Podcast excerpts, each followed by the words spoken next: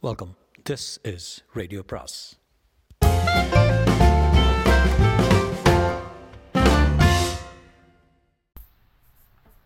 அனைவருக்கும் அன்பு வணக்கம். சாண்டில்யனின் கடற்புறா அத்தியாயம் இரு- இருபத்தி ஒன்பது. உடைந்த கவசம். வாழ்வில் வினாடி என்பது அற்ப காலம் ஆனால் அந்த அற்ப காலம் பெரும் மாற்றங்களை ஏற்படுத்துவதும் உண்டு. மாற்றங்கள் எண்ணங்களில் ஏற்படலாம் சரீரத்தில் ஏற்படலாம் உயிரை பற்றி கூட ஏற்படலாம். ஆகையால் வினாடிதானே என்று காலத்தை ஒதுக்குவதற்கில்லை. வினாடியாயிருந்தாலும் அது காலம்தான். அதன் வேகம் இணையற்றது என்பதை உணர்வதுதான் விவேகம். அந்த விவேகம் மறையும் காலமும் உண்டு. அதை மயக்கம் தரும் காலம் என்று வேதாந்தம் சொல்லும். அப்படி மயக்கம் தரும் காலங்களில் காதல் வசப்படும் காலமும் உண்டு. அப்படி காதல் மயக்கத்தில் இருந்த அந்த இருவரையும் பிரித்தது ஒரே வினாடிதான். அவன் முத்திரையை விரும்பி கூம்பிச் சென்ற மஞ்சள் அழகியின் இதழ்கள் திடீரென கடைசி வினாடியில் அமுதம் கெட்டும் நிலையில் தாழி கவிழ்ந்தது போல வேறு பக்கம் திரும்பின. அவன் கரங்களின் பிடியிலிருந்து உடலும் திமிரி பிரிந்து தனித்து உட்கார்ந்த அவள் முகத்தில் அச்சம் பெரிதும் உதயமாகி இருந்தது அவள் திடீர் மாற்றத்துக்கு காரணத்தை அறியாத இளையவல்லவன் ஏன் மஞ்சள் அழகி? என்ன விட்டது ஏன் இந்த மாற்றம்? என்று கவலை நிரம்பிய குரலில் வினவினான். மஞ்சள் அழகின் கண்களின் பார்வை அவன் தோளுக்கு மேல் பாய்ந்து பின்னால் சென்று கொண்டு இருந்தது. ஏதோ யோசனைகள் புத்தியின் அதிவேகத்துடன் சுழல்வதை அவள் முகம் சந்தேகம் வரை எடுத்து காட்டியது. புத்தியில் பல எண்ணங்கள் சுற்றி கொண்டிருந்ததால் அவள் நீண்ட நேரம் பதில் சொல்லவில்லை. பதில் சொன்னபோது குரல் மெல்ல ஆட்டம் கண்டிருந்தது. பின்புறம் திரும்பி பாருங்கள் என்று மட்டும் கூறினாள் அவள். பின்புறம் திரும்பி பார்த்த இளையவல்லவனின் விழிகளில் ஆச்சரியம் பெரிதும் படர்ந்தது. கொள்ளை கூட்டம் பலமாக கூடி தன்னையும் மஞ்சள் அழகியையும் பார்த்து கொண்டிருப்பதைக் கண்ட இளையவல்லவன் இதயத்தில் ஆச்சரியத்துடனும் சினமும் ஏற்படவே இதென்ன அநாகரிகம்? ஒரு பெண்ணும் மானும் தனித்திருப்பதை வெறித்து வெறித்து பார்க்கும் பழக்கம்? என்று கோபத்துடன் கேட்டான் மஞ்சள் அழகியை நோக்கி. அதுதான் சொன்னேனே முன்பே இந்த நாட்டு பழக்கம் இது. என்றாள் மஞ்சள் அழகி குரலில் துயரம் தோய. என்ன பழக்கம்? விளக்கித்தான் சொல்லேன் என்று வினவினான் இளையவல்லவன் அலுப்புடன். பெண்ணும் மானும் தனிப்பட சேர்ந்து சல்லாபித்திருக்க கூடாது இருந்ததால்? இருந்தால் அந்த பெண்ணை அவன் மனம் செய்து கொள்ள வேண்டும். செய்து கொள்ள மறுத்தால் விசாரணை கூடம் அமைக்கப்படும். அமைக்கப்படட்டுமே. அந்த இருவர் தனியாய் இருந்ததற்கு சாட்சிகள் அழைக்கப்படுவார்கள். அதை புரிந்து கொண்டேன். அந்த சாட்சிகளை ஏற்பாடு செய்ய உன் தந்தை கொள்ளைக்காரர்களை அழைத்து நம் இருவரையும் காட்டியிருக்கிறார். ஆம் அதுதான் அவர் எண்ணம். சாட்சிகள் விசாரிக்கப்பட்டு நீங்கள் குற்றவாளி என தீர்மானிக்கப்படுவீர்கள். என்ன குற்றம்? மஞ்சள் அழகி தலையை குனிந்து கொண்டாள். சற்று தயக்கத்துடன் மெல்ல சொன்னாள் என்னை சீரழித்த குற்றம். என்று பொய் பொய் அப்படி வரம்பு மீறி நான் என்ன செய்தேன்? என்று இளைய பல்லவனும் சங்கடத்துடன் யோ பேசினாள். வரம்பு மீறினாலும் மீறாவிட்டாலும் மீறியதாக குற்றம் சாட்டப்படும் உங்கள் மீது. அதை ஜோடித்து நிரூபிக்கும் திறமை என் தந்தைக்கு உண்டு. உங்கள் விஷயத்தில் அந்த திறமையும் தேவையில்லை என்றாள் மஞ்சவழி. ஏன் தேவையில்லை? நாம் இருவரும் அத்தனை லட்சணமாக நடந்து கொண்டிருக்கிறோம். என்ன தவறுதலாக நடந்துவிட்டோம்? நடன நிகழ்ச்சியின் போது நீங்களும் நானும் ஒருவரை ஒருவர் பார்த்து கொண்டதை தந்தை கவனித்திருக்கிறார். தந்தை என்ன எல்லோரும் பார்த்திருக்கிறார்கள்.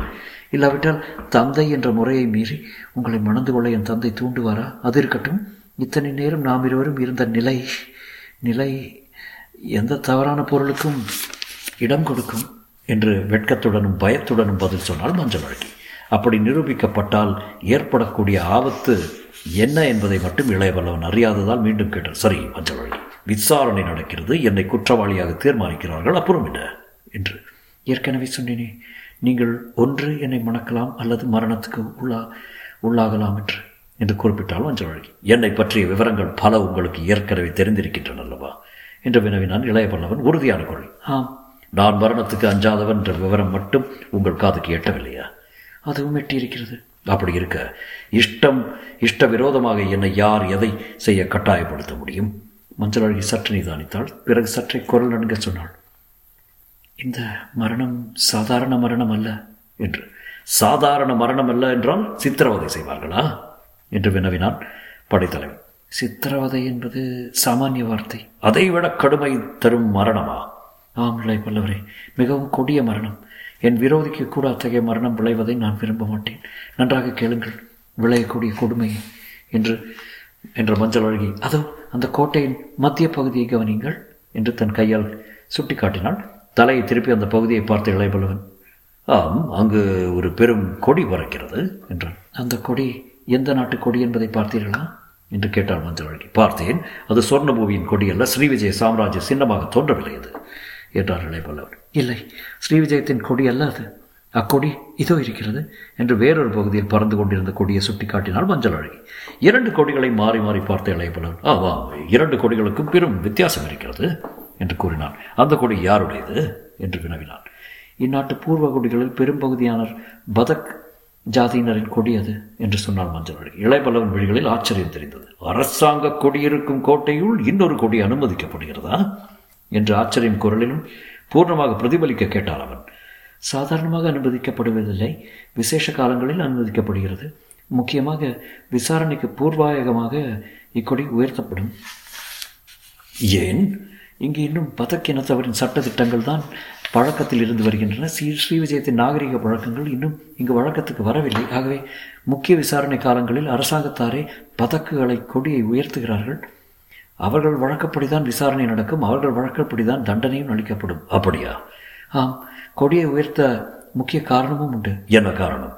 சுற்றுப்புறம் உள்ள பதக்குகளை வரவழைக்க இது ஒரு வழி. இந்த கொடி உயர்த்தப்பட்ட மறுவினாடி இங்கிருந்து பதக்குகளின் இறப்பு இருப்பிடங்களுக்கு ஒற்றர்கள் பறந்து விடுவார்கள். விசாரணையின் போது பதக் இனத்தாரின் பெண்களும் ஆண்களும் பெருவாரியாக வந்து கூடுவார்கள். ஆசையுடன் எதிர்பார்ப்பார்கள். என்ன திருமணத்தையா? இல்லை உங்கள் மரணத்தை. என் மரணத்தில் என்ன அவர்களுக்கு அத்தனை திருப்தி? மஞ்சள் அழகி மேற்கொண்டு பேச முடியாமல் திணறினாள். அதுவரை அவனை பார்த்து பேசிய அவள் தன் இரு கைகளிலும் முகத்தை புகைத்துக் கொண்டாள். புதைத்துக் கொண்டாள். என்ன திருப்தி என்று கேட்கிறேன்? எப்படி சொல்லுவேன்? என்று ஏக்க பெருமிச்சு விட்டாள் அந்த பெருமூச்சை தொடர்ந்து தயங்கி தயங்கி துக்கம் குரலில் அலைமோத பேசினாள் இளைவலவரே உமக்கு மரண தண்டனை விசைக்கப்பட்டால் வெட்டுப்பாறைக்கு உம்மை அழைத்து செல்ல மாட்டார்கள். அதோ அந்த பதக்குகளின் கொடிமரத்துக்கு அழைத்து செல்வார்கள். அழைத்து சென்று என்று சொல்லிக் கொண்டே போது அவள் குரல் கம்மியது அஞ்சாதே சொல் மஞ்சள் அழகி என்றார் இளையவல்லவர் அழைத்துச் சென்று தூக்கிலிடுவார்களா? என்று கேட்டான். அதுவும் அத்தனை கோரமல்ல என்று தேம்பினாள் அவள். இளையபல்லவனின் இதயத்தில் அந்த ஏந்திழையின் துக்கத்தை கண்டு பரிதாபம் பெருக்கெடுத்து ஓடியது. அவளை மீண்டும் தன்னருகில் இழுத்தான். சொல் மஞ்சள் அழகி சித்திரவதைக்கு அஞ்சாதவன் நான் என்று ஆதரவாக பேசவும் செய்தான். அந்த கொடிமரத்தில் கட்டுவார்கள். அந்த கொடிமரம் பதக் சாதியாருக்கு சொந்தம். ஆகவே அதில் கட்டப்பட்டவர்களும் அவர்களுக்கு சொந்தம் இது சொன்ன மஞ்சள் அழகி லேசாக நடுங்கினான் என் உடல் அவர்களுக்கு சொந்தமாகிவிடும். அவ்வளவுதானே? என்றான் இளையபல்லவன் அவள் திடீரென்று தலையை நிமிர்த்தி அவனை பார்த்தாள். அவள் கண்களில் நீர் நிரம்புகின்றது நின்றது. பலவரே பதக்குகள் நரமாமிசம் புசிப்பவர்கள். ஆகவே உமது உடல் சின்னாபின்னப்படுத்தப்படும். அந்த கொடி மரத்தில் உம்மை கட்டியதும் அக்ஷயமனை காவலர் அகன்று விடுவார்கள். ஆயிரக்கணக்கான பதக்குகள் உம்மை சூழ்ந்து கொள்வார்கள். ஒவ்வொருவரும் உமது உடலின் ஒவ்வொரு புறத்தில் தசையை கத்தியால் அறுத்து எடுத்துக்கொள்வார்கள். கழுகுகள் உடலை குத்தினால் கூட ஏற்படாத இம்சை உங்களுக்கு ஏற்படும். உயிர் சிறிது சிறிதாகத்தான் போகும். உடலும் சிறிது சிறிதாகத்தான் அழியும். குருதியை அவர்களில் சிலர் வாய் வைத்து குடிப்பார்கள். இந்த கோரத்துக்கு பூர்வாங்கமாக கண்கள் தோண்டப்படும் மிக பயங்கரம் மிக பயங்கரம் என்று திணறினாள் மஞ்சள். அழகி இளைய பல்லவன் கூட தனக்கு ஏற்படக்கூடிய அந்த விபரீத மரணத்தை குறித்து அச்சத்தின் வசப்பட்டான். அதுவரை அவன் கேட்டுமிராத அந்த கொடுமையை எண்ண எண்ண அவன் உள்ளம் நடுங்கியது. வாழேந்தி போரிட்டு அடையும் வீரமரணம் வேறு மனிதர் மனிதனை அறுத்து தின்று குதூகலிக்கும் இந்த பயங்கர மரணம் வேறு. என்று நினைத்த அவன் தீவிர சிந்தனையில் இறங்கினான். கடைசியில் கேட்டான் ஆம் மஞ்சள் அழகி இது பயங்கர பழக்கம்தான். இத்தகைய தண்டனை நீ முன்பு பார்த்திருக்கிறாயா? என்று. பார்த்ததில்லை இரண்டொரு சமயம் இப்படி நடந்திருப்பதாக கேள்விப்பட்டிருக்கிறேன் என்றாள் மஞ்சள் அழகி. உன் தந்தை எதற்காக இத்தகைய பயங்கர மரணத்தை எனக்கு அளிக்க பார்க்கிறார்? என்று வினவினான் இளையப்படல் நீங்கள் மனம் செய்து கொண்டாலும் அவருக்கு லாபம் மரணம் அடைந்தாலும் லாபம். என்றாள் அவள் மரணம் அடைந்தால் என்ன லாபம்? நீங்கள் பூர்வ குடியினரின் ஒருவனை கொன்று விட்டீர்கள் அல்லவா? நான் கொல்லவில்லை அமீர் கொன்றான். அமீர் உங்களை சேர்ந்தவர். அவர் கொன்றாலும் நீங்கள் கொன்ற மாதிரி தான் இங்கு உள்ளவருக்கு. தவிர விவ்வலனை பலர் முன்பு அவமானப்படுத்தி இருக்கிறீர்கள் பலர் முன்பு இந்த இரண்டு செய்கைகளாலும் பூர்வ குடிகள் வெகுண்டிருக்கிறார்கள். உங்கள் உங்களை அவர்களுக்கு அழித்து விட்டால் பதக்குகள் சாந்தி அடைந்து விட்டுவார்கள். அவர்கள் ஒத்துழைப்பு என் தந்தைக்கு இனிமேலும் இருக்கும். நான் மனம் செய்து கொண்டால் அப்பொழுது பதக்குகளை நிலத்திலும் சுழுக்களை கடலிலும் எதிர்க்கக்கூடிய திறமை மிக்க படைத்தலைவர் கிடைக்கிறார் தந்தைக்கு. அப்பொழுதும் அவருக்கு லாபம்தான். இப்படி இரண்டு வழிகளிலும் உங்களை கூட்டவே இந்த ஏற்பாட்டை செய்திருக்கிறார் தந்தை. ஆகவே ஆகவே மஞ்சள் அழகி மீண்டும் முகத்தை கவிழ்த்து கொண்டான். பிறகு மெல்ல சொன்னான் இந்த அக்ஷயமுனை விட்டு போய்விடுங்கள் இளைய பல்லவரே என்று. இளைய பல்லவன் சற்று யோசித்து விட்டு கேட்டான் மஞ்சள் அழகி என்னை கொல்வது அத்தனை சுலபம் என்று நினைக்கிறாயா? என்று. ஏன் சுலபம் இல்லாமல் என்ன? எனக்கு பின்னால் அகூதா இருக்கிறார் என்பதை மறந்துவிட்டாயா? அவரிடம் உள்ள பயத்தாலேயே உன் தந்தை என்னை தன் மாளிகையை விட்டு உயிருடன் வெளியில் அனுப்பினார் என்பதுதான் உனக்கு நினைப்பில்லையா? என்றான் இளையபல்லவன் எதையும் நான் மறக்கவில்லை இளையபல்லவரே இந்த ஒரு விஷயத்தில் அகூதாவும் எதுவும் செய்ய முடியாது என்றாள் அவன் ஏன்? அகூதாவும் இந்த பழக்க வழக்கங்களுக்கும் சட்டத்திட்டங்களுக்கும் கட்டுப்பட்டவன். அகூதா எதையும் மன்னிப்பானாம்.